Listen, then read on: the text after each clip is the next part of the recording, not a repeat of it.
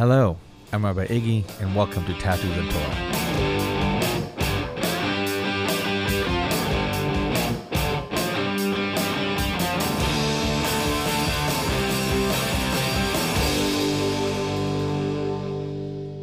Hello, welcome to another episode of Tattoos and Torah. I'm Rabbi Iggy. Thank you for joining us. There are plenty of very frightening things happening in the world. It's true that wherever you are, there are a lot of possible threats systematic racism, invasion of foreign countries, anti Semitism, the pandemic. There's a lot of pain and a lot of suffering in the world at the moment. It is possible and it does happen that you will be a victim of some kind. You can walk the street and get mugged. You can sleep in your bed and get killed. You can be targeted because you're Muslim or Jew. You can be racially profiled, discriminated against. There could also just be an accident. You could be in the wrong time at the wrong place. Bad things happen to good people. That is life. So, what I want to talk about today is victimhood and being a victim, and some thoughts I have about the difference between them two. On a personal level, there are a lot of conversations lately where, within just a few minutes, the Holocaust is brought up, Nazis, Hitler, Texas. And I think of my grandfather, my opa, who used to say, Schwer zu sein Yid. It's very hard being a Jew. So I want to recognize that yes, there are plenty of times in our history that we have been victims of hatred, bigotry, and violence. My family, like many other Jewish families, suffered through that, through the Holocaust. My family was practically decimated because of such hatred. I grew up in that household. I also hear within these conversations something that I like a little less which is a tendency to move from being a victim, which is tragic, into victimhood, which is self inflicting.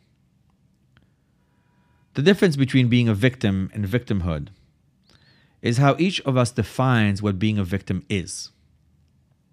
And while we can't control our lives, we can control how we respond to what life throws at us. And in that sense, victimhood is giving control over and giving control over life to something or someone else. When we believe or when we convince ourselves the external forces are more powerful than our own sovereignty. Many times when we think about victims, we mean to say that it's something that's happening to another person against their will and that they didn't have control over it. And that is, in fact, what a victim is. But victimhood is a place where many people choose to live in. And that is toxic, problematic, and a huge hindrance to a life of meaning, to recovery, to any kind of spiritual progress. In some ways, it's ingrained in many of our stories. There is a pretty fantastic story uh, in our Midrash about the destruction of the temple, where God talks about him leaving the temple and how, in a moment that he was upset and annoyed, he created an opening for the temple to get destroyed. But once it was destroyed, he was so distraught with what he did that he kept crying and feeling sorry for himself. And while it can be a kind of charming story, God crying and saying, What have I done? It's also problematic because you're God. Then fix it, change it. So when I think of this writing, which clearly says more about the writers than God itself, perpetuating the self pity, the victimhood mentality, one that does not take responsibility for our action, or more importantly, our reaction, our ability to choose our response. We see this a lot. And one of the ways we have to deal with it is to get back to a basic understanding of one of the keys of growth is that we have to shift in what we think what we believe in, what we think our reality is, and the fallacy that we cannot choose, that we don't have any sovereignty. I spoke about this specifically in a different podcast as well. When we say we don't have a choice, what we often really mean is, I don't want to pay the price for my choices. You always have a choice. You can leave tomorrow. You can go anywhere you want. People have left their husbands, wives, children, families throughout history. You can take your money and gamble it away. You can respond back. You can quit your job. You can tell a person you love them. You can jump into a marriage, start a new business, change your body or your life. You can do whatever it is that you want. You always, always have a choice. Victimhood tries to convince us that we do not. It tells us that reality is a force that oppresses us, but that's not true. This appears in a very good article in Scientific American, and they have a little exercise that asks you to rate how much you agree with these following statements on a scale of 1 to 5. 1 being, this is not me at all, and 5 being, this is me. So here they are ask yourself and then rate yourself according to your answer. It is important to me that people who hurt me acknowledge that an injustice has been done to me. Rated from 1 to 5. I think I'm much more conscious and moral in my relationships with other people than they are with me. When people are close to me feel hurt by my actions, it is very important to me to clarify that justice is on my side. And then lastly, it is very hard for me to stop thinking about the injustice that other people have done to me. Now tally up your points in the exercise. And if you scored high, like a four or five, on all these items, you may have a tendency towards what psychologists might call a tendency for interpersonal victimhood. That's one way of looking at it. Another way is have you said to yourself the following I just can't. That's not me. I'm not built for this. This is impossible. It's impossible to lose this weight. It's too hard. Life is not fair. The world is evil. How can you be happy in this world? I've never done this this way. I've never spoken in public. I can't. I've never opened a business. I don't know how. It would not succeed. What if I fail? What if I trust someone and they abuse my trust? It's this person's fault or that person's fault. Oh, I've tried this before. It doesn't work. I've heard it doesn't work. I sent my CV, never heard back, tried to go to the gym. I tried to diet, it doesn't work. I always fail at fill in the blank. I'm really always bad at fill that blank. I'll try this, but I won't try that. But I won't guarantee. Right? That's one of my favorites. Right? I'll, I'll give it a try, but I, I no guarantees. I'm too old to try this. I'm too old to try that. If you've said these things or the like or heard them said, these are just a few examples of what is a victimhood mentality. But the good news is there's a way out of it. And we have to think about ways that allow us to move away from victimhood. The different approach, or a different approach, and each person has to think about who they are, um, allows us to think about it this way. Perhaps we have to look at how to leave victimhood through a progression, leaving out of victimhood borrowing from some of the theories and traditions I've been reading and thinking about for the last few years, I've come to see this journey out of victimhood in stages. We can identify them as we do the work and get out of victimhood. So if we start as a victim, like I said, we relinquish control of life. We don't think we can change. There are too many obstacles. But then we can move towards what we would call, or I heard it named as the warrior stage. The binary warrior, I will add to it. The world in that stage is very difficult, we think. Either I win or the other person wins. There's a winner, there's a loser. It is very binary. It's a concrete jungle. The world is a competition. But it is an improvement on everything is happening to me in victimhood. I have no control. Here, at least with the warrior, you can look at the world in an adversarial place, which it is not that always, many times not. We just perceive it that way. But at least we get to start to say that we have some control. We get some clarity that we can control some things in our life. I just have to fight for it. I have some ability to fight for what I want. If we think of continuing this transition from the victim or the or the warrior, right? If we think of the opposition of these two, we can start thinking about other things that can do with some more sovereignty. So the next stage, we'll call it the creator. Life can be what I make of it. I can create some of my circumstances. I can start to choose to respond rather than to react. I can try. I can do my best. I can succeed, but I can also fail. Knowing that I have some control. It's not adversarial, it's not warrior like, but I can create things. I can make things happen in this world. And it's a stage that's very helpful for us to see ourselves as, because in that sense, we're some kind of artist, if you will, of life, of creation. I think the artists among us would really relate to the stage. I can create something. I'm a creator, I'm an entrepreneur. I have an attempt to craft my life.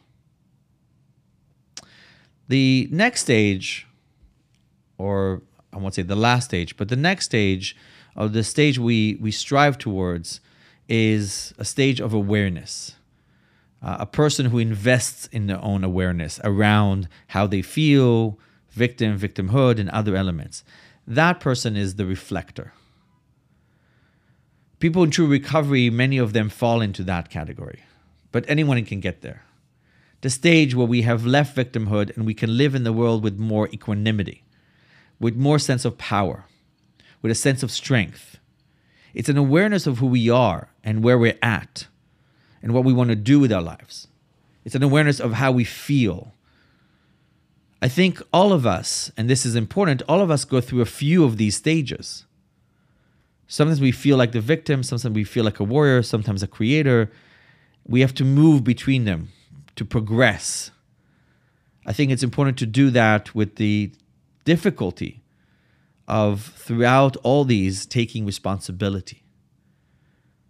But with that awareness at the end, we get a sense of how to interact with each thing that's happening in our life. Good and also unfortunately bad. There are things we can control of course. Genetics life predicament that's true. But we have a chance to succeed if we are able to differentiate between taking responsibility or blaming ourselves or others we cannot take on the feelings of shame and guilt over things we have no control over. But we can take responsibility for the things we choose to perpetuate, or things we don't change, or things we do change.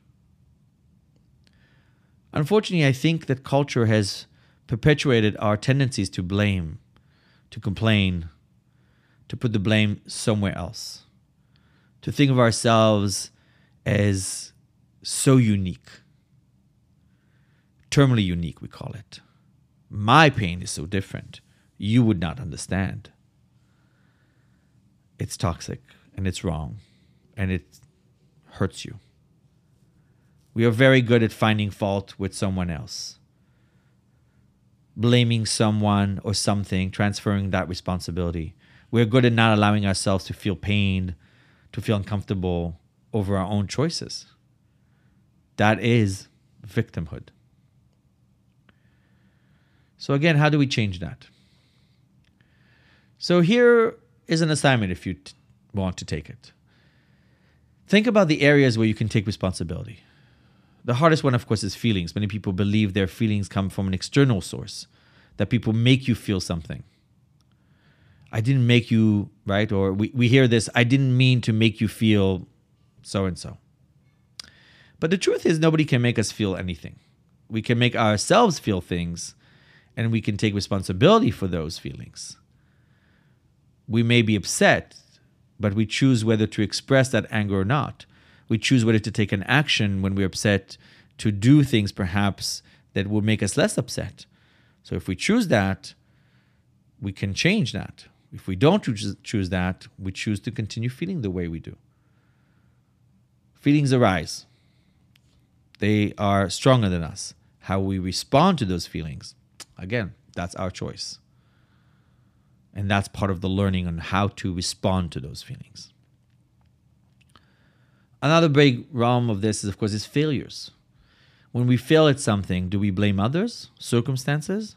Do we take responsibility for ourselves? Do we learn from it? Do we ask the questions on what did we learn from it? Do we try and learn from it? Or do we feel so much shame and guilt and failure that we try and hide it, forget about it, move on? Success. Do we take responsibility for success? Or do we say, oh, it's nothing, or it just happened?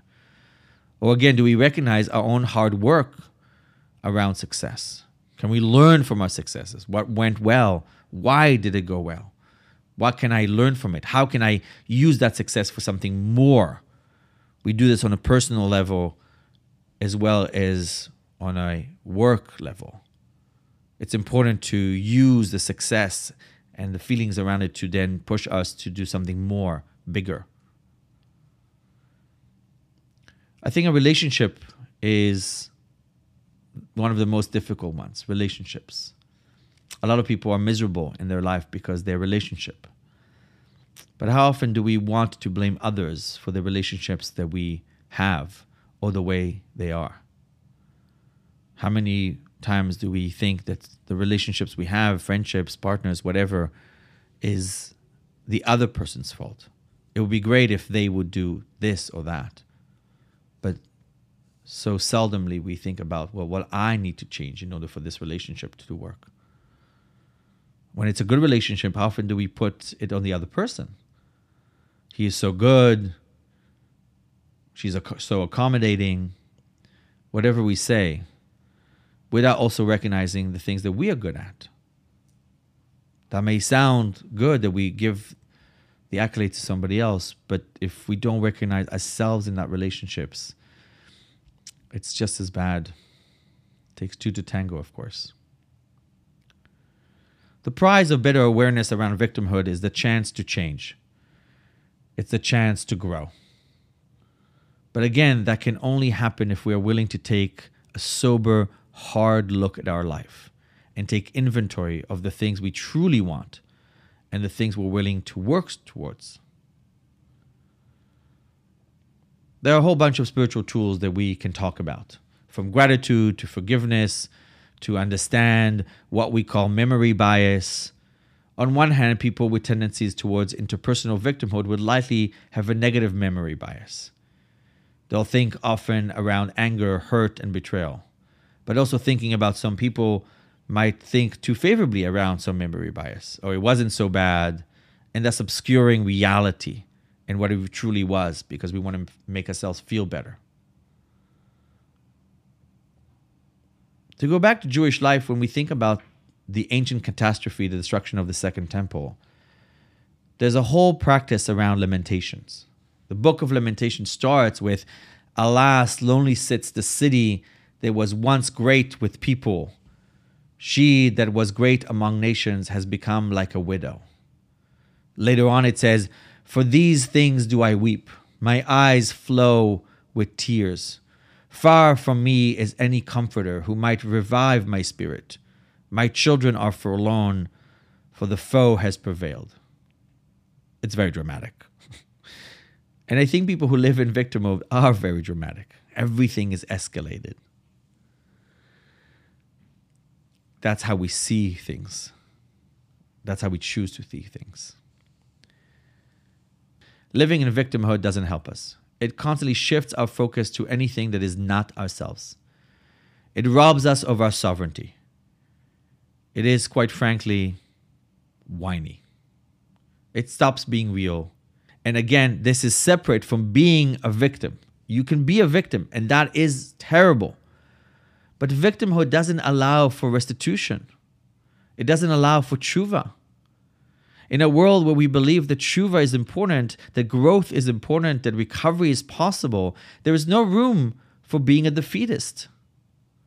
Which is not to say that we are not going to be defeated or that we cannot stop and think about the big journey we have to take or the hardship it can take or that we, won't be a failure.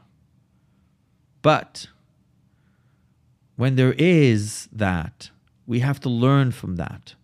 And we have to allow ourselves to be okay with that. We have to not let it reinforce the bad thing that we think is going to happen to us, which I think is the predisposition of a lot of people who live in victimhood. I can say in my own family when we hear of something bad that happened, like in the ocean, for example, immediately, right? Somebody would say, like, well, that's why we don't swim after we eat, or or that's why we don't swim there, or right? That's why we don't leave the house. See, I told you. As soon as you do that, you perpetuate the fear and the victim mentality that prevents you from learning, from growing, from engaging in real conversation around personal responsibility not reinforcing the victimhood, the the thinking about bad things that might happen, the fear. I want to acknowledge that, of course, many of us have trauma.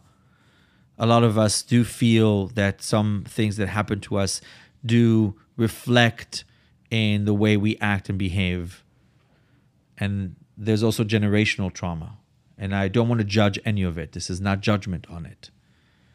It's a point of view around the things we can do around our own victimhood.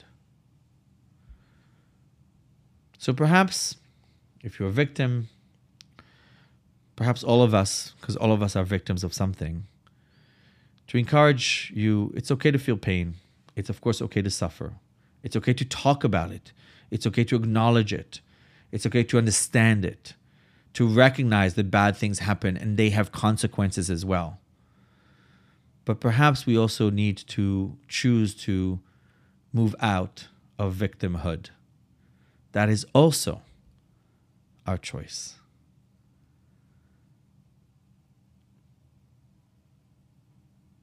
Thank you for joining me. I'm Rabbi Iggy of Tshuva Center. Uh, some of the tools you can use if you go to our website and go t- to uh, our journaling uh, tool over there, part of the recovery tools. You can sort of get some tools that we offer there. Also, you can join us uh, next week for Pop Up Shabbat. You can look all that in website. Um, and as always, this podcast was recorded by Tshuva Center, and I want to thank our team, Ben Lichman, Grace Sheed, and Joe Yalowitz, who make this all possible and make sure that the guests and I sound as best as we can. Uh, again, thank you all for listening. Check out our Instagram and our website at Tshuva Center, T S H U V A H Center, or tshuvacenter.org. Thank you again. Have a good weekend.